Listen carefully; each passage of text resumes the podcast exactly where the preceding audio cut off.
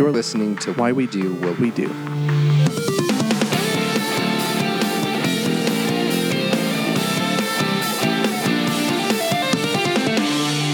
All right, this is Abraham, And this is Shane. and welcome to Why We Do What We Do, because that's what this is, if that's the two of us. What is what's Ryan's phrase? Your favorite consumable psychology podcast. Something like that, yeah. something like that. and then pow pow pow, right? The three fists. Yep, pow, pow, pow. or pa, pa, pa. Pow pow pow, whatever it is. no, I'm sure it's supposed to be pow. I was, th- I was thinking about the, there's a fruit called pawpaw that it'd be funny to do that as a pun, I guess. I don't know. I love puns, and I'm not very good at them. I try to be. I mostly love them because how ridiculous they are. Anyway, right, let's get started on what we're talking about. I think. How you doing, man? I'm I'm good, man. How are you? I'm all right. You're just all right. Yeah, it's just a lot in life. There's, there's a lot in life to go on. Yeah? Yeah, What's going on? You want to talk about it? maybe later. It's okay. But what I know is that I, whatever it is I'm dealing with, I'm probably not going to choose to use homeopathy to deal with it. Yeah. No, I don't see I don't see why you would. so today we're talking about using homeopathy as treatment for mental health. So Mm. I want to be really careful at how we open this.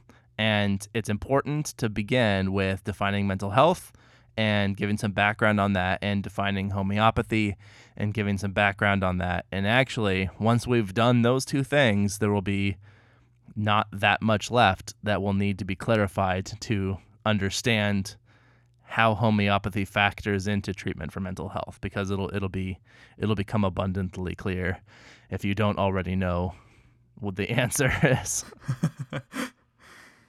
I'm yeah, I'm excited. I'm excited to dig into this because um, I think that there seems to be a lot of people that go to that that think they know what this is, and maybe they think they're thinking it's something else. And we're gonna dig into that a little bit. And, Right. You know, because because my understanding of this was before before getting into this, my understanding of it was what the other thing is.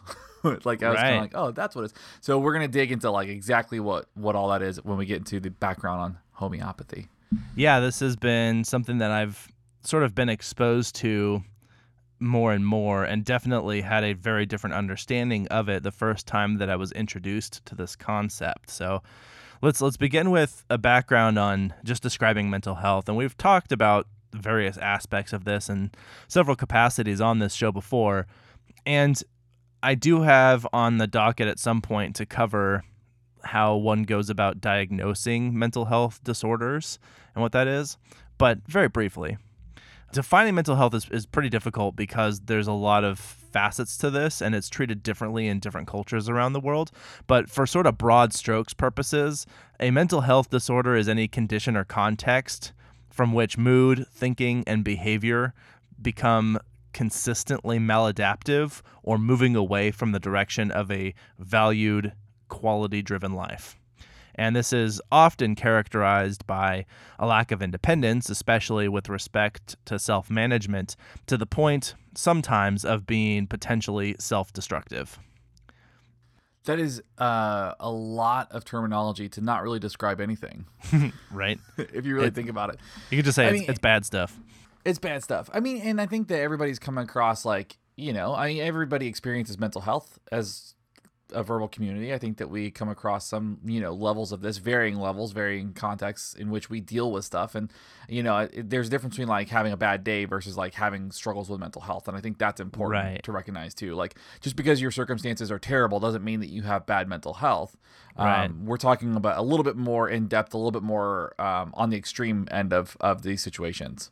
Yeah, and then specifically, you know, in the American diagnostic system, it does have to be that there's for most diagnoses, at least many diagnoses, there is a criteria that it persists for a certain amount of time or recurs over a certain cycle of time.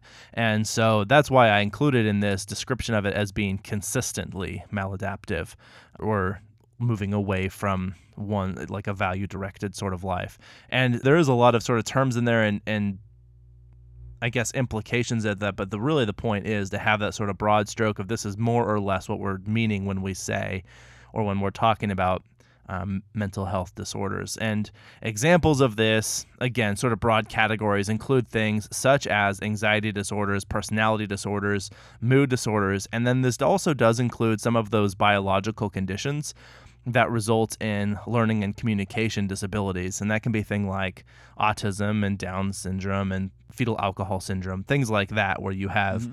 there is some specific biological damage or um, malformation or change that happens that therefore subsequently affects the, the individual. Yeah, and I think, and I and I would say too, like when when you mention like things like anxiety disorders, personality disorders, mood disorders, like there's a pretty standard diagnostic criteria for each of those. And when we get into diagnostics later, that's not today, but in the other episode, we'll kind of dig into what that looks like. But it's still you there's still it still looks different for every person right? So right. if you and i have an anxiety disorder it's going to look different. It's going to it's going to there's going to be different behavioral symptoms. There's going to be different context in which that occur. And um, and i think that's kind of why people struggle with defining mental health is because an anxiety disorder for you looks different than for me than for the next person. Yeah that's a very important point. Great great point shane. Hey hey anytime. So how most of these things are treated, it actually depends in part on uh, the etiology of the condition or where it comes from, um, the symptoms of the condition, the severity of the condition, and existing body of knowledge about how to treat the condition. So, psychology is a fairly new field of study, and mental health studies have really kind of taken off over the last few years, I would say, but there's still a lot we don't understand about it. And the evolution, like the, the treatments have actually evolved over the last, even I would say the last 10 years, let alone the last 20, 30, or 40. I mean, we talk about shock, we talked about shock therapy, you know, shock treatment. And lobotomies and lobotomies in one of our episodes. We talked about all these things, right, that were used to treat mental health conditions, and, and the state of mental health treatment looks very different today. Yeah, absolutely.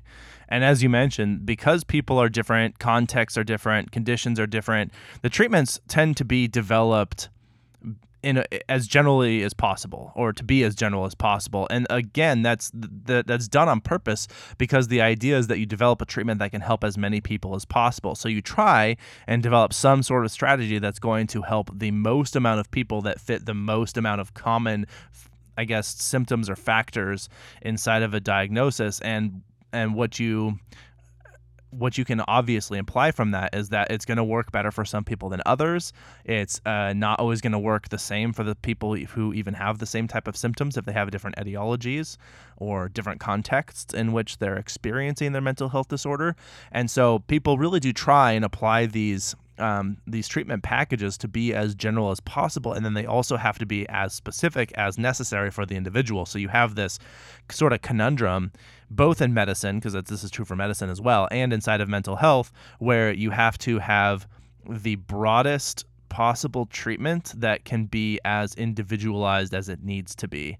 And so it's got to have that flexibility of being both general, um, it's got to be broad, but also precise. And that's sort of described sort of generally as having precision, scope, and depth, referring to how how wide it can treat, how well it can be individualized, how thorough it is as an intervention, those sorts of things. So one time I had a professor, we were talking about interventions for mental health, and she described it as a spectrum. So you had this big long spectrum, and she said on one end you have this small sliver of harmful interventions for that person, and on the other side you have a small sliver of beneficial interventions for that person. And basically, as an interventionist, in this area of practice, you you're throwing essentially darts at this spectrum and most of the time you're going to hit a benign intervention and some of the times you're going to hit something that's helpful. So and i think that goes back to kind of like you describing like they're really broad general flexible interventions that have to really be pared down into something more individual. Yeah exactly. So that being said that we have these broad interventions but they really should be, and by should, I mean that it is in everyone's best interest that they are subjected to a high level of scientific scrutiny to determine what are the most effective components and composites, and often why they're the most effective components. Because if we can understand the process by which that intervention works, then it's more easily adapted to, fe- to fit the needs of another individual's specific situation or condition so that it can have that level of precision afforded to it. So that's sort of the two angles that are often taken inside of mental health research is to look both at how uh, whether it works and then how it works if it works. Does that make sense? Yeah, absolutely. And and especially like coming from the skeptic side of this, when we get an intervention or they describe something new, we want to go back and see, well, what does the literature say? What does the research say to Right. support why this works, you know? And and I and I agree, like it, all treatment should be subjected to that scientific scrutiny because the if the goal of science is to benefit humanity, why aren't we studying it more deeply? Yeah, exactly. And there are some times that you'll have someone might ask the question, well, if it's always based on things that we already know, then how do we ever learn anything new? And there is some amount of looking at and uh, making some kind of observation about something and then trying to infer what would be a reasonable direction to go from that observation.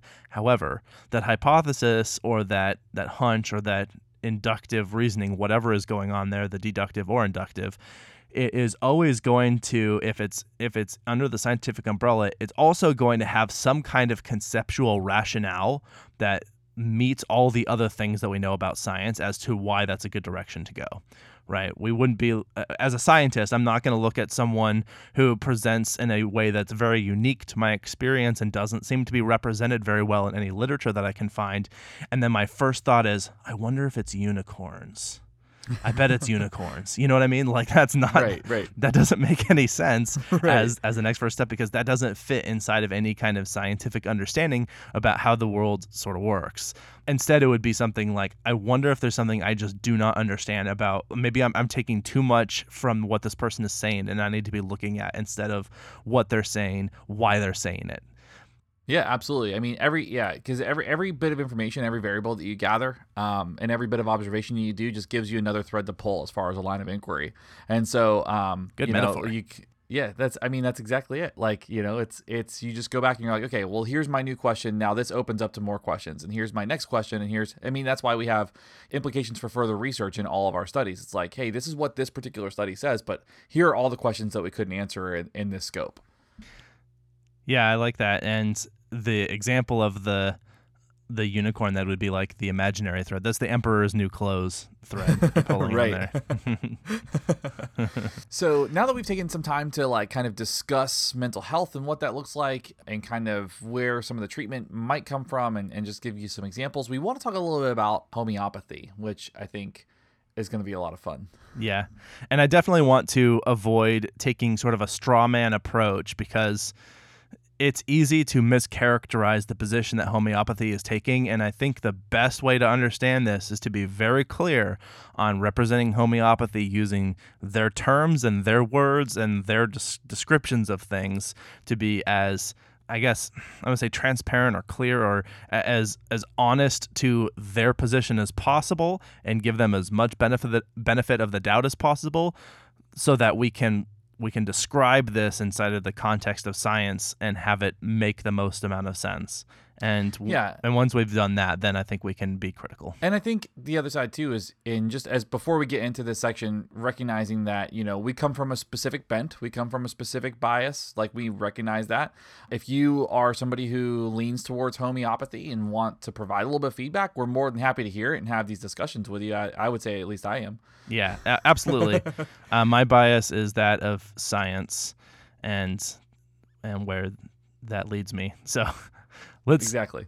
as you sort of described as as we started this episode, there are some sort of understandings about homeopathy that are not actually there there may be assumptions that people have or or interpretations that people have that we should probably clear up before we even describe what homeopathy is. We can help by describing what homeopathy definitely is not, right?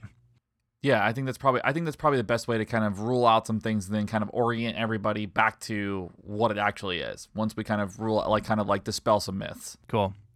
All right, so homeopathy is not naturopathy. Although some people, even homeopaths, will call homeopathy natural medicine, naturopathy is actually an alternative approach to evidence based scientific medicine, and naturopathy proposes specifically that health problems can be treated without pharmacological drug interventions and instead use interventions that focus on altering one's diet and exercise. Um, they'll often propose things like massage, um, mindfulness, and meditation. It's really based on the idea of using variables found in the natural environment as healing variables. And we're not going to go into the role of naturopathy in terms of mental health or health or anything else here, just to say that it is distinct from homeopathy, because a lot of people might think homeopathy means taking herbs and natural remedies, and that's actually not what homeopathy is. That would fall more into the category of naturopathy. And that's actually what I thought homeopathy was going into this episode. So Right. I'm glad that we can just like right off the top debunk that myth. Yeah, I believe that essential oils would not fall into the category of homeopathy. I think the examples of like changing your diet or of the the whole idea of clean eating that wouldn't fall Mhm. into the the realm of homeopathy. That's not to say that like homeopaths might work with naturopaths or with other alternative or what they like to say integrative types of medical approaches and, and include those things, but that's not actually part of homeopathy and what homeopathy is about, if that makes sense. Yeah, no, absolutely. Another thing too is it's not ancient Eastern medicine, and um, I think this is really important to recognize too. Is that many seem to be under the impression that homeopathy comes from ancient Eastern medical traditions of Chinese healing practices like acupuncture and whatnot, and and and those are very specific Eastern medicine practices. Those aren't necessarily they don't fall in line with uh, homeopathic treatments, or again, kind of like you said, they they may uh, homeopaths may work in this realm. They may collaborate with some of these groups, but somebody who specifically practices homeopathy doesn't necessarily practice ancient Chinese medicine. That they're very two they're two very separate things. And, and it was not informed by ancient Chinese medicine either. In fact, it was created in Germany in the late 1700s, whereas those ancient Chinese medicine practices that are often cited as containing ancient wisdom are thousands of years old. Uh, this is a couple hundred years old and comes from Germany. And not to say that Germany wouldn't necessarily have wisdom, but really just clarifying that there are those that, as you said specifically, might be under the impression it comes from that like ancient Chinese wisdom. It just doesn't. It comes from 1700, late 1700s, early 1800s Germany, and specifically a man named Samuel Hahnemann. And I'm not sure how to say that with a German accent, or that I should try. Yeah, I I I mean Hahnemann.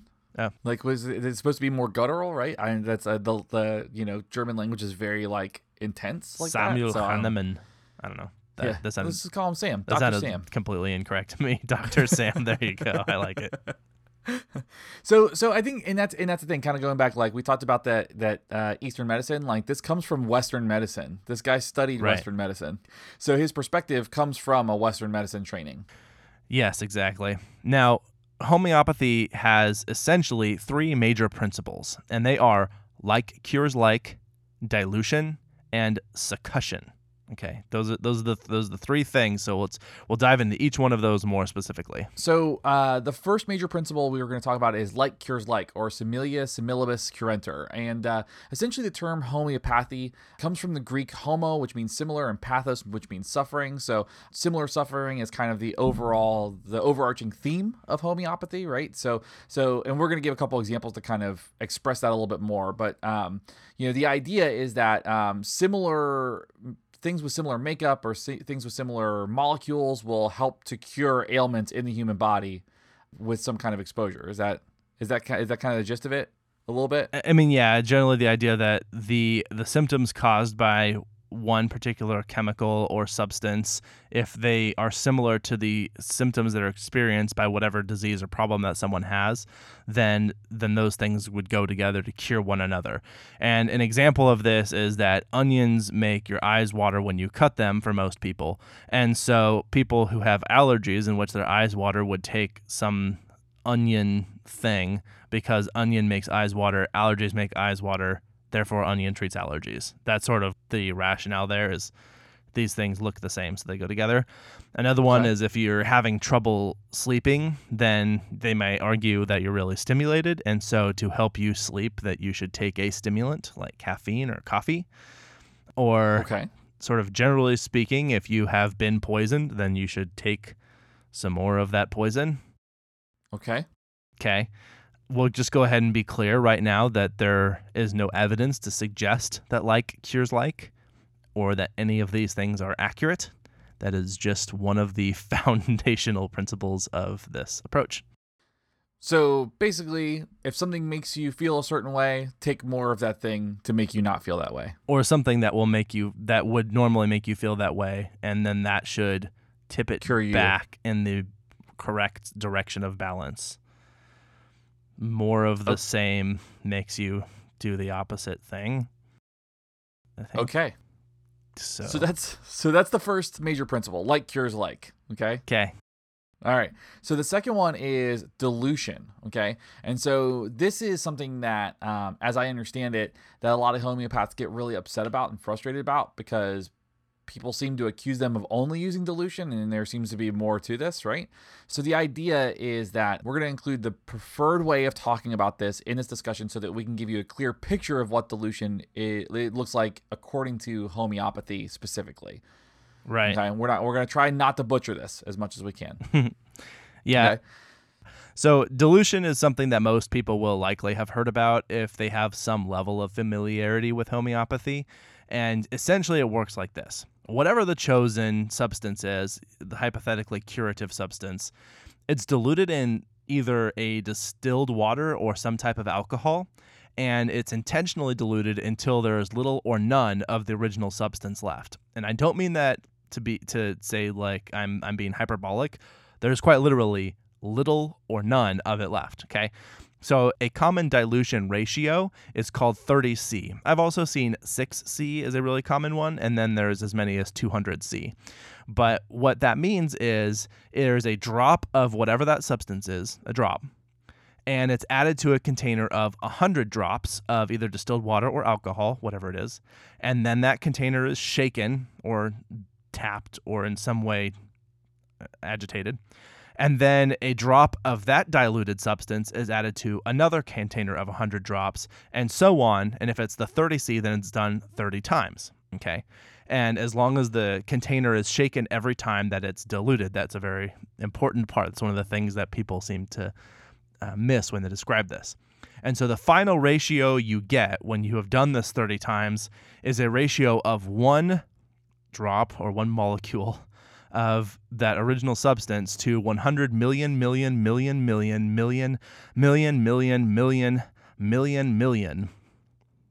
Th- So that's that's, a lot of millions. That's a lot of millions. Uh, I actually I had to look this up to see what is a mil- a one with 60 zeros after it because you know you have million and billion and trillion and all that. It is Yeah. called a novemdecillion. Novum Okay. decilium. That is Mm. that is a one with 60 zeros after it. That's that's a that's an intense number. Yeah, that's a lot. I don't know that I don't know that I knew that number existed. The la- the highest number I knew before infinity was a Googolplex. Yeah, a googolplex is higher than a um, a novemdecillion, but a novum Okay. decillion is a very high number. So, anyway, a, an example that I've seen of this: if you were to mix one aspirin into all of the oceans on the planet, so you put one in like the Pacific Ocean, and then you shake it a whole bunch, or you stir it a whole bunch. Probably is a lot easier to do than shaking the ocean and you you mix it around until that one aspirin is diluted across the entire ocean, that would still be like a hundred thousand times more aspirin to water ratio than if you diluted it as much as they're diluting it here. Hmm. I'll put it another way. Diluting it this 30 times, that 1 to novemdecillion ratio, is the equivalent of one molecule of that substance dropped into a sphere of water 93 million miles across. And to give you a little perspective, uh, oh, and then if you were using the metric system, that's about 150 million kilometers.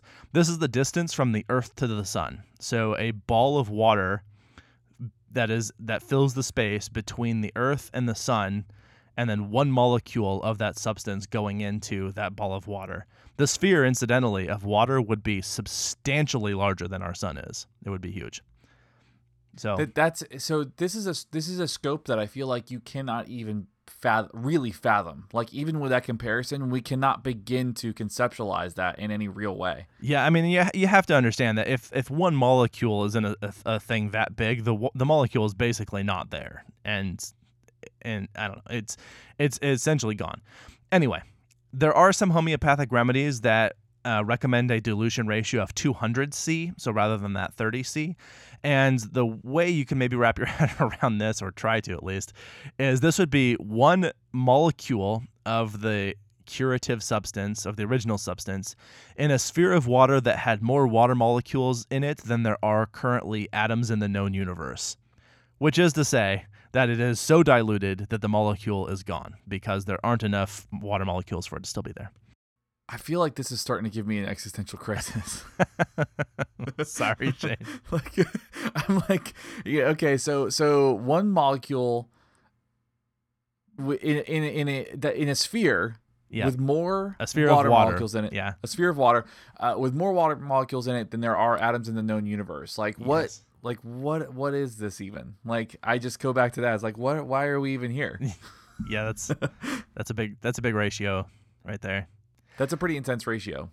I mean, there like I said, if you if you took like one molecule off of an atom, I mean, uh, one molecule off of an aspirin, not an atom, off of an aspirin, and you put it in the ocean and then stirred it around for five years, that would still be a like a hundred trillion times more powerful or more present in that water than than if you were to do that 200 C dilution. I feel like it's a lot of work. Yeah, it does seem like a lot of work. Anyway, the hypothesis here is that the more diluted it becomes, the stronger the medicine becomes because the water remembers the original substance. So you're like spreading that memory around specifically through the shaking process I talked about. Because remember, every time you dilute it, you have to shake it so that it agitates the water and it it's supposed to remember it. So water apparently now has a memory of some kind. Right. In in everything that I've read about that indicates that that's not the case Yeah. so far. Um Well, I mean, so that it, it'd be like if you were to let, let's say you're someone who enjoys drinking, and hey, at the time we're recording this, it's currently St. Patrick's Day, so happy St. Patrick's Day. and we also just recently released an episode on alcohol. So let's say that if this hypothesis worked, then you should take you could take something like a teaspoon of, or actually a drop. We'll just say a drop of like vodka, and put it in a swimming pool and mix it all around, and then drink a like shot of that swimming pool would now be much more powerful because it remembers that alcohol that's in it. And if you think this will work, please try it and let me know. but I yeah, think give us yeah, especially today. yeah. Most people understand that when you water down alcohol, it becomes less potent, unsurprisingly. Right. All right. Final step in this is called succussion. And as we've already been describing, but again, I had to bring it up a lot because the homeopaths insist that I do. Uh, this is the process in which the container with the diluted molecule and its diluted substance. So, for example, you had a drop of whatever the substance is that you're supposed to be doing. Let's just say onion in this case, a drop of onion mash in, in like distilled water and then you you beat that container usually against something elastic or leather so you were doing that sort of shaking beating sort of action that's supposed to mix those substances and and agitate the water Okay. So why leather? i don't know Okay. i think it's supposed to maybe have just the right amount of bounce to it i'm unclear Okay. Yeah, maybe to prevent it from breaking, I guess. Maybe the maybe if be. they're using a glass. If go. they're using a glass thing. I don't know. I don't know. All right. So the idea is that with succussion, this is what enables the water molecule to remember the original molecule. So essentially, uh, with succussion, you're agitating the solution, and the water molecules kind of take on the memory, right? Or they like they suddenly remember and they take on the properties of that original substance. yeah some, something like that yeah Something like that. That's that's the way I understand it. Yeah, and I mean, it is accurate that water will form structures around foreign molecules that are entered into them. This is essentially how Kool-Aid works, for example.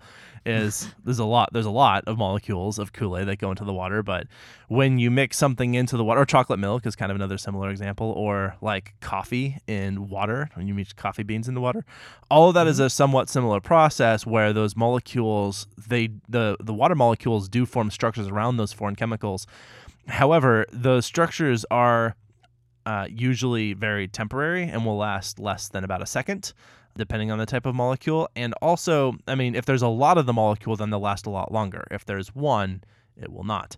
And there are other foreign molecules that will make their way into water. There's just basic molecules that are floating around in the air. Uh, there are like gases in the room around you, even the moisture from your breath, or there are things that are on the inside of the container in which it's shaking. All of those little little foreign bodies that get into the water, and there's probably a lot of them. And so there is a question that's posed that is how does the water remember only the molecule you want it to remember and not all the other mo- all the other molecules that are foreign substances that are probably a lot more prevalent because there's a lot of them as, as opposed to being only one. So just a question that was asked there. Yeah, I think that's an important question because how smart is water to retain only one? You know, I, I mean, smart. really, because I mean that's a that's a, that's a legitimate. I would that would be my question is if we're gonna anthropomorphize water with memory, Yeah. then it should also have discrimination or all these other things to prevent it from taking on memories of things it doesn't want. I don't know. That that would be my perspective, but it doesn't seem to. They must be using smart water. Ah, see, see, you got it. You can do puns and stuff like that. Yes. Dad jokes are really good. All right, so let's do a quick summary of homeopathy. So we kind of talked about this real quick, and again, this is probably not exhaustive, but it's enough to give you a picture of what we're dealing with here. Right. Um, so the main thing is that it is not naturopathy, right? Right. It's not natural medicine. It's not Eastern medicine.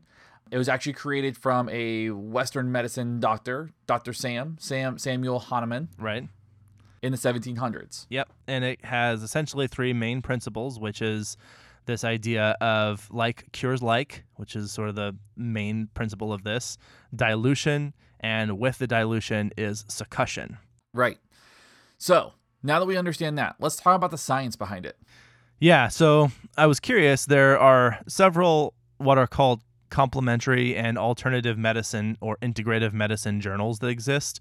There was one journal called um, Homeopathy, and in 2018 there was an article published by authors Dossett and Yeh.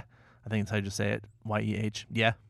In uh, yeah. in this homeopathic journal, and they reported that five five point five percent of people in the U.S. were using homeopathy to treat neurological and mental health disorders. So we're bringing it back around to the fact that we were talking about mental health in this episode, in case you forgot. That's where we're at there. Yeah, and and that's interesting. You know, you I would assume that it was more considering some of the movements like uh, like some of the political movements like uh, against big pharma and stuff like that. You would think you would hear about it a little bit more, but I it's The vast still a lot majority of of people. people. that use it tend to use it for medical conditions, specifically around sort of ear, nose, and throat issues, is what I found in, in that article. Okay. Okay, so it's not it's not like the people that we found that are using it are not using it for super serious things Yes, necessarily. sometimes, but yes. Sometimes. We're going to get into that. We'll probably talk about that later too. So, there are also several studies involving hundreds of trials that have shown homeopathy remedies to be no better than a placebo. So, um, there are a lot of studies out there with placebo effects for specific drugs. So, it's interesting to see that the remedies don't really do any better than just a regular placebo that's out there. Right, and that's that's really important to get into the idea of anecdotes, which I'm gonna I'm gonna come back around to. But there's this idea that for some people it works, and what that what's really important to clarify here is that when it works, it's not actually working. It's not working. It doesn't. It can't work because it doesn't. The there are several things that can happen. The body heals over time. Um, sometimes people are taking effective medicine in addition to the homeopathy, and uh, there is often that placebo effect, and then there can be any combination of any or all of those things. And some amount of healing can actually take place, or at least like a like a feeling that things are getting better, Right. Uh, when there's a good, warm doctor-patient relationship. So we see that a lot in mental health, where you have maybe a good therapeutic alliance with your with your counselor. We hear that in behavior analysis when you talk about like building rapport with your clients. The same kind of effect can occur in in homeopathy, where if the doctor and the patient have a really good relationship, that might be part of that quote unquote healing factor. Yeah, exactly. I've even seen specifically that some some people who are medical doctors take on the fact that part of the reason that people might be going to homeopaths is because they feel heard and they feel close to that person because they're they're telling them your concern is legitimate. I'm here for you. I will support you. I'm listening to you. Like I'm going to make you feel warm and comfortable and cared for.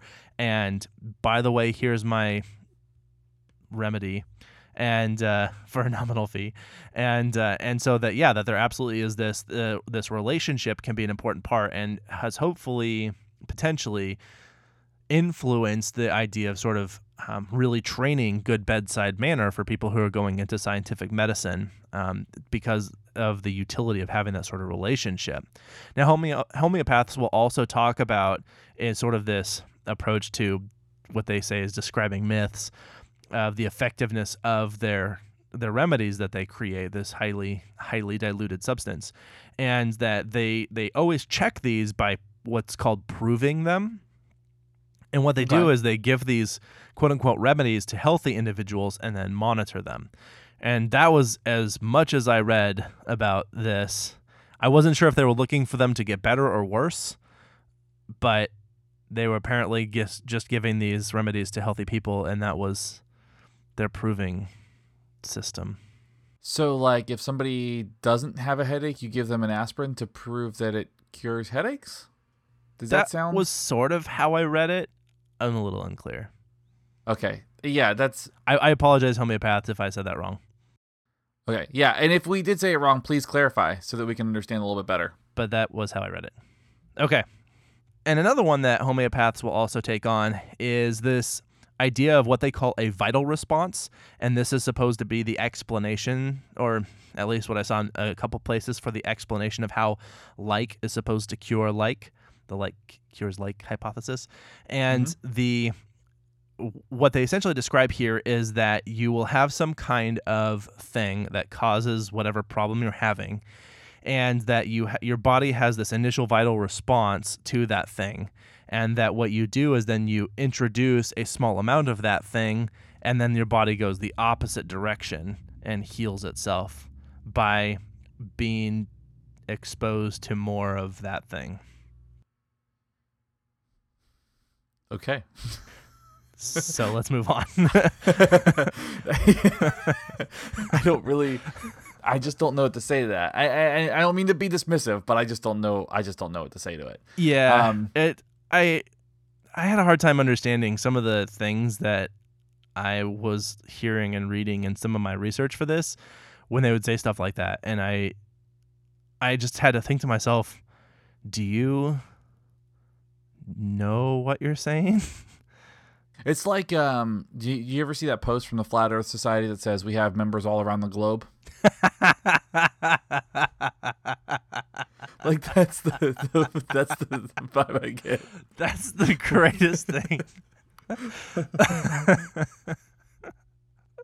I just I just Oh, can't. man. That's and that's the vibe I get. It's like I feel like that's that's not I'm not comparing homeopaths to flat earthers, but I get that vibe where it's like mm, the the science is just not supportive. And actually, that's kind of what I wanted to dig into now is there's not really a lot of scientific evidence for this, right? There's no, or really a conceptual reason for any of the stuff that we talked about as far as homeopathy uh, to actually work. yeah. It- It's it's actually pretty. It seems pretty easy to disprove. Overall, it's pretty low hanging fruit to disprove, um, and it's almost as easy as proving that my body is inside out or that I can't actively breathe while underwater. So, I don't know. I just feel like there's not a lot of there's not a lot of strength in in the evidence that they do provide to say that hey, this does work. one of the major benefits to this particular approach is kind of just what you said that there are some pseudosciences and beliefs that people have that their major problem is that they're not falsifiable. You can't even subject them to scientific scrutiny to prove that they don't work, which is it's such a weak position to have that if you can't test it, it's almost not worth talking about it existing. And and I understand that that's not always going to be true. Like there are certain concepts and like mathematical axioms and sort of theoretical physics principles that people have proposed that you haven't proved. Einstein had several theories that they're still testing now, like that they've been testing in the last couple of years to to try and find support for, and and it's difficult for some of them. But a generally speaking, especially in things like medicine, when you have these sort of things, if you can test them, then they're already at a higher caliber than those things that you can't even test.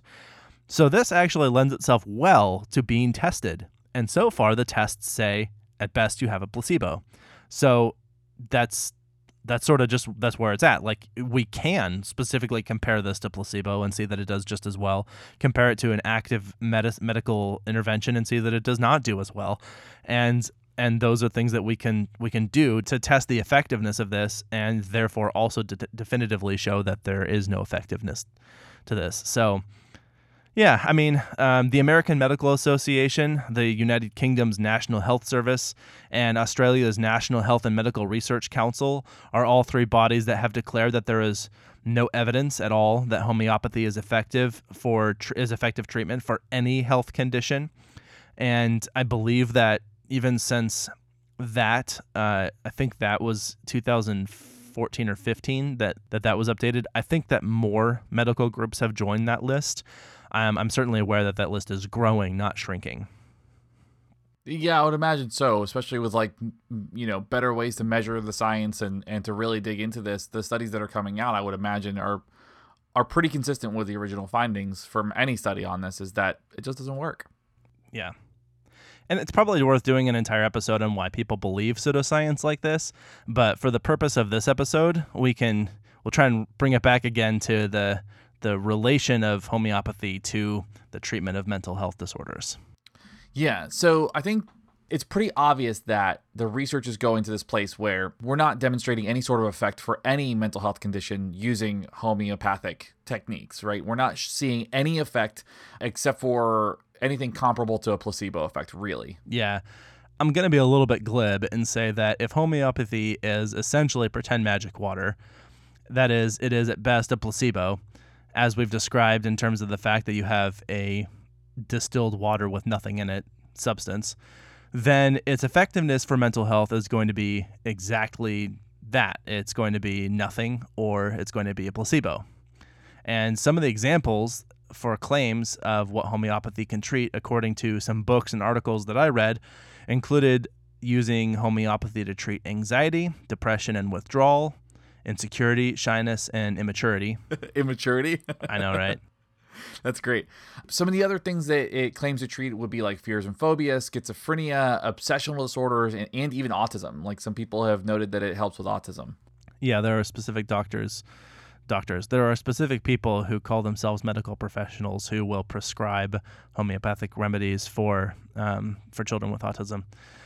So essentially, the idea is that whatever symptom of the, the whatever the symptom of that disorder that you have or that individual has is, the homeopath will want to use a substance, a heavily diluted and succussed substance, of course, that causes the same symptoms. So if there is any particular substance that's supposed to cause I don't know, like let's go with uh, an example of fear and phobia. So if there's something that's supposed to make you feel more afraid of things or have you a, a, heightened sense of arousal to the world around you such that you might feel a little bit paranoid the recommendation would be take more of that um, if you're someone who feels depressed then the recommendation would be take more depressant chem- uh, substances that have the property of causing more depressive symptoms so this is a legitimate question so bear with me okay i'll do so my best So if i if i am if i have if i'm claustrophobic and my fear is that i'm is being buried alive. Mm-hmm.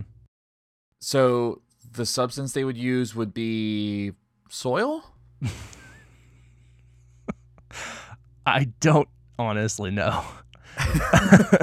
I mean, I, I mean, I, I'm not trying. I'm not even trying to be a jerk. I'm like, I'm legitimately trying to figure out, like, for phobias, for things that are like irrational fears. What would people?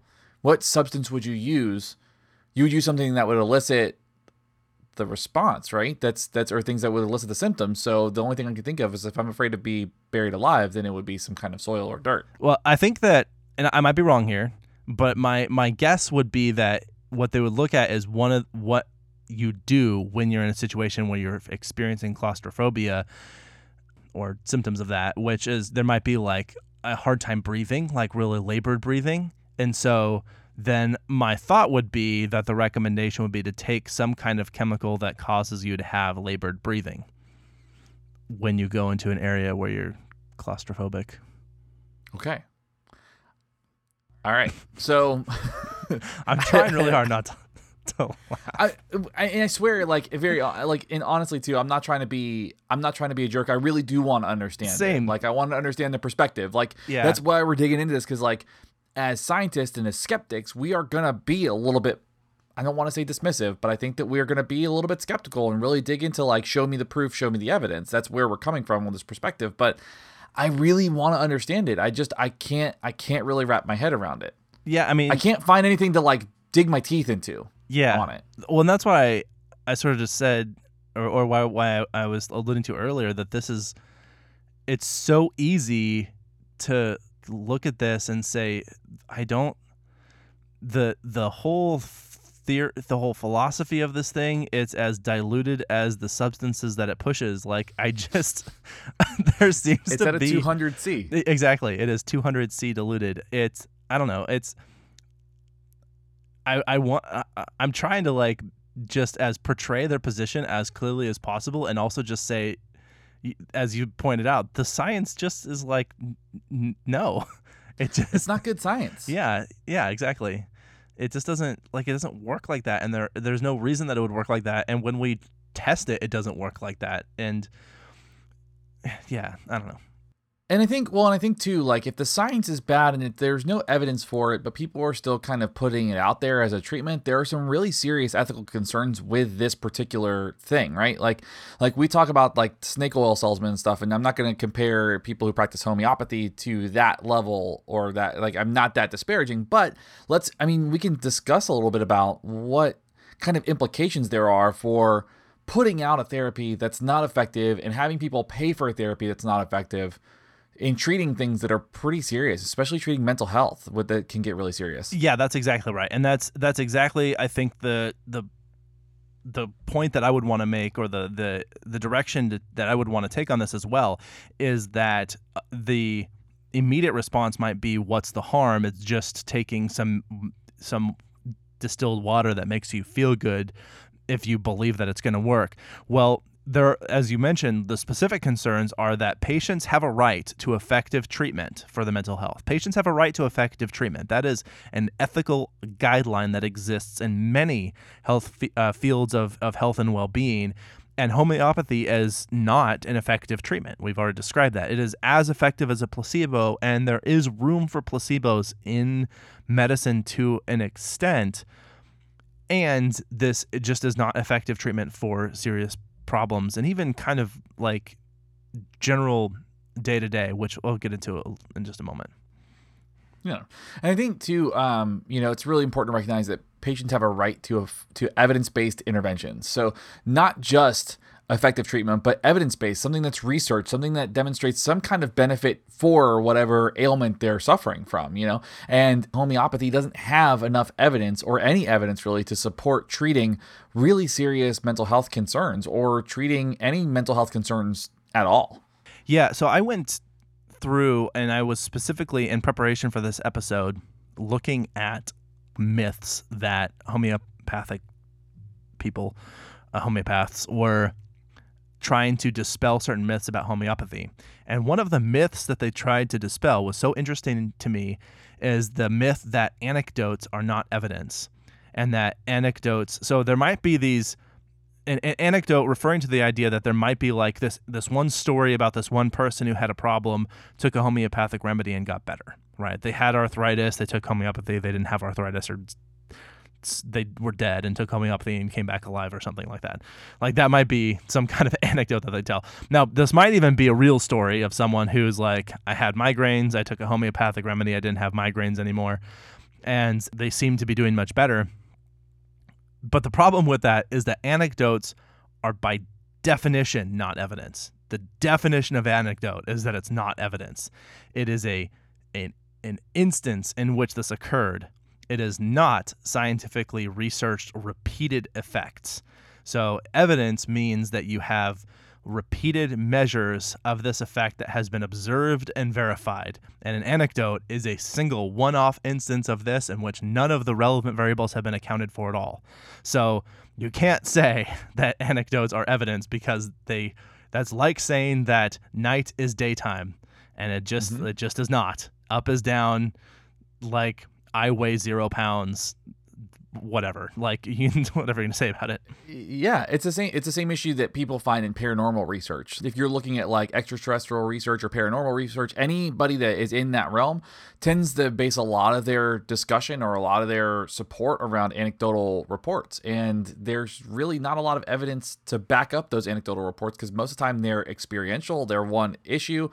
There's not a lot of evidence behind it. So you know when you when you go to make extraordinary claims you should have extraordinary evidence and i feel like homeopathic treatment makes extraordinary claims without extraordinary evidence Without any evidence. exactly You know, I was actually going to share a story really quick. There is a, a really well known skeptic whose name is James Randi, and he's like in his 90s or something now. He's at least in his 80s. He's he's quite old. And a few years ago, he did a TED talk about homeopathy specifically. Maybe it was pseudoscience more generally, but he did talk about homeopathy. And he took this bottle of pills. And we didn't say this before, but homeopathy, we've been talking about the fact that it's diluted in water or alcohol. They will do it also in um, in these like tablets that you can take. Um, I don't know exactly what they use in those tablets. I would guess sugar, maybe. But anyway, what he did is he took this entire container of tablets for like sleep medicine, and it was supposed to be something like 50 doses. So and you're supposed to take one a, a night or one a week, maybe something like that. And he did he downed the entire bottle on stage and then did the rest of his presentation. And he's Wow. like i should be dead by now. And um dead or at least asleep. Essentially he was making the point there's nothing in this besides you know whatever they stuffed the pill with which is probably just sugar or something. And the the one concern that some people have raised is that even though it might not be effective as a homeopathic remedy this is a market that we haven't said this before, but it's unregulated. So you have no idea what's in those things. It could be anything. And so it could actually be really dangerous to just down a whole bottle of whatever it is um, and and expect it to have no effect. well you can go on amazon and buy sibo caps Right. I mean, if that if that says anything about how unregulated it is, you can literally go on uh, Amazon and buy the capsules that that are fillable capsules. I just I googled it before we started talking to see if you could buy placebos on uh, uh, Amazon, and you absolutely can. Wow. So, yeah, it's so it's out there. It's like you said, it's unregulated, and it's, and you don't know. Like they don't really know. I mean, when you go to like a convenience store and you see like those the vitamins, like those vitamin packs that you can buy, like the boosts and stuff like that, it's the same kind of thing. It's not regulated that well. You don't really know what's in that stuff. Yeah. Yeah, actually there was it was funny that there was a study that came out a year or two ago that looked at it was like one particular brand of natural supplements and they they just pulled them off the shelves and opened them up and then tested what was inside the things that were in there.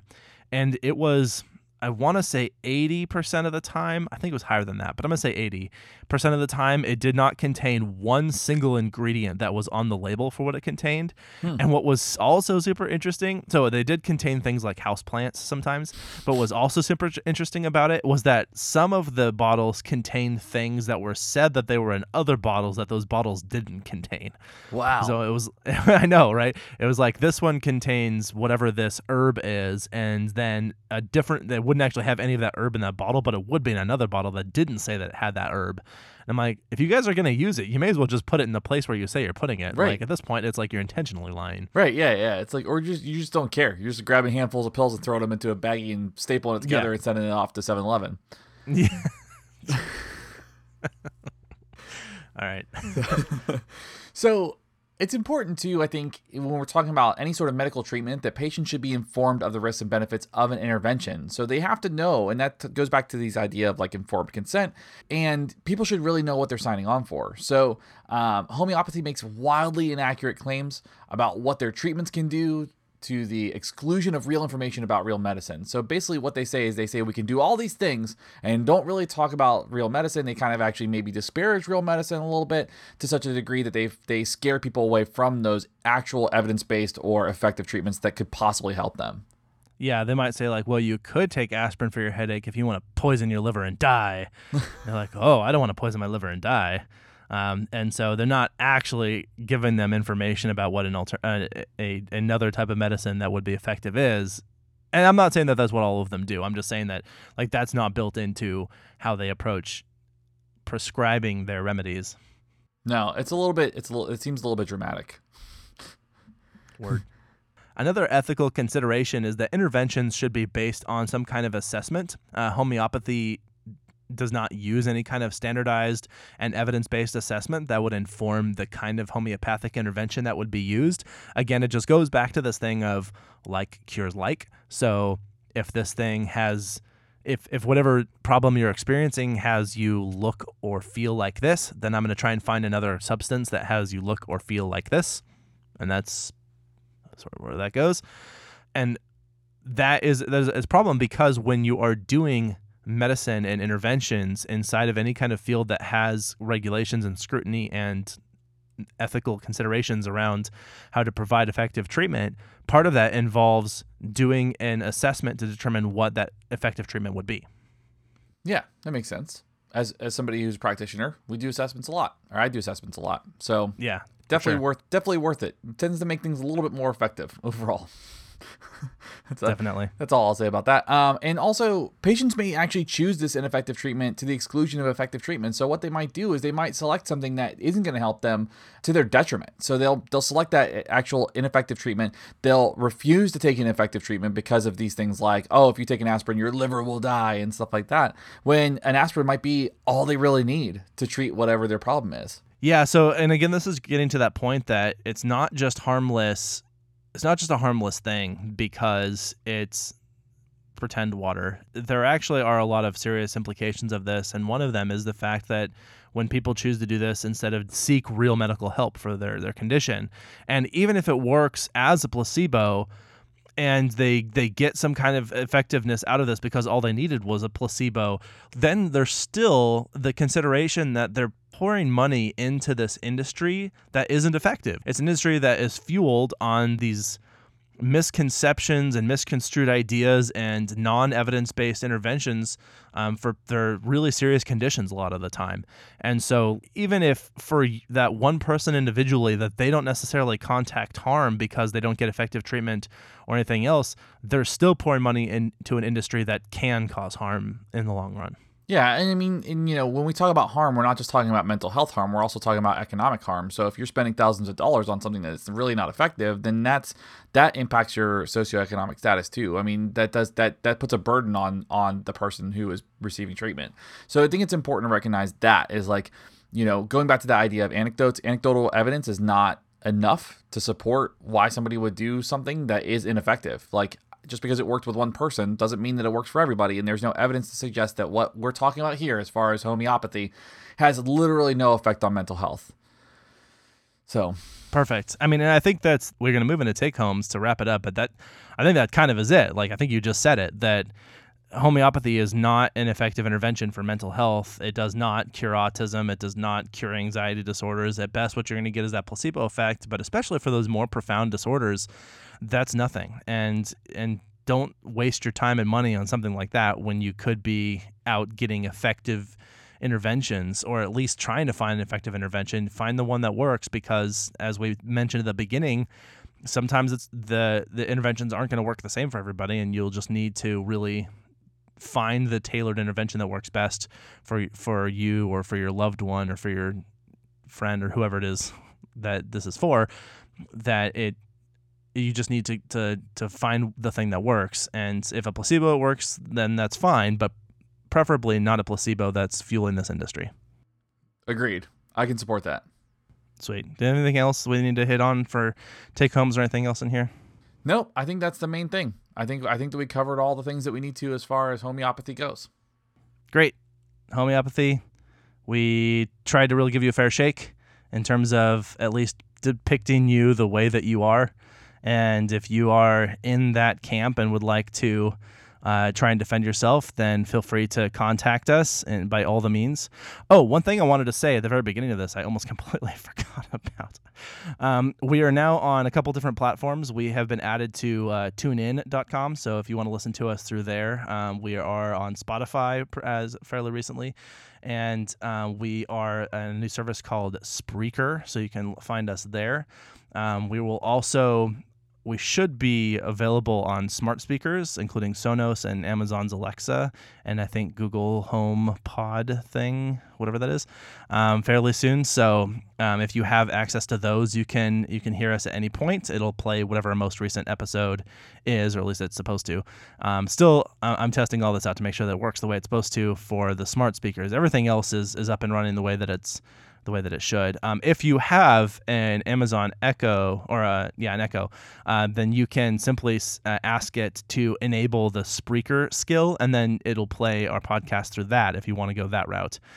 And then, if you want to support us, there's a whole bunch of ways to do that. Um, just passing us on by word of mouth, leaving us a review, rating us, joining us on Patreon. We'll, we're announcing, uh, hopefully very soon, the levels of Patreon that will be available. Um, all those are ways that you can support the show, and would really appreciate anything that you're willing to do uh, to help us uh, reach reach an audience of people who would benefit or would enjoy hearing our what we have to offer. Sounds good. Cool. Yeah, and All right. also too feedback. I mean, if there's something that we can do better, or if there's something that you think that you would like to hear more of, let us know. I mean, we we are more than happy to to you know interact with you and have a conversation with you and and really get some ideas you know generating from you, especially as listeners who have followed us for some time now, or if you're a first time listener, anything that you think that you know we can improve upon, let us know. We're more than happy to hear it. Yeah, we do have some listener mail, but because this episode is as long as it is, I'm gonna I'm gonna wait till we have a a little bit short of an episode, and I'll include the listener mail there. But I don't, don't want to make this one drag on too long. Sounds good. All right, so with that being said, let's go ahead and wrap this up. This is Abraham. And this is Shane. We're out. See ya.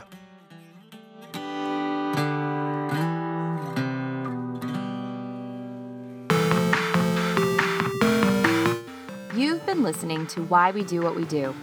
Why We Do What We Do is supported in part by our amazing patrons. Thank you. If you like what you heard, consider becoming a patron by heading to patreon.com slash wwdwwd podcast. You can also rate and review us wherever you get your podcasts or share this episode with your friends. If you have any comments or questions, we'd love to hear from you. Find us at wwdwwd podcast on your favorite social media platforms. You can learn more about this and other episodes by going to www.wwdpodcast.com. There, you'll find links as well as detailed and shareable show notes.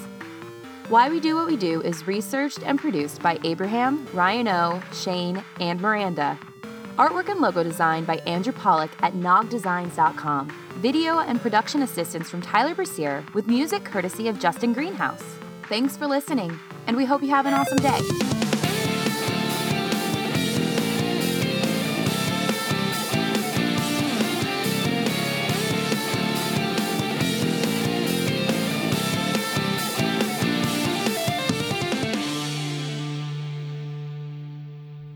And another echo.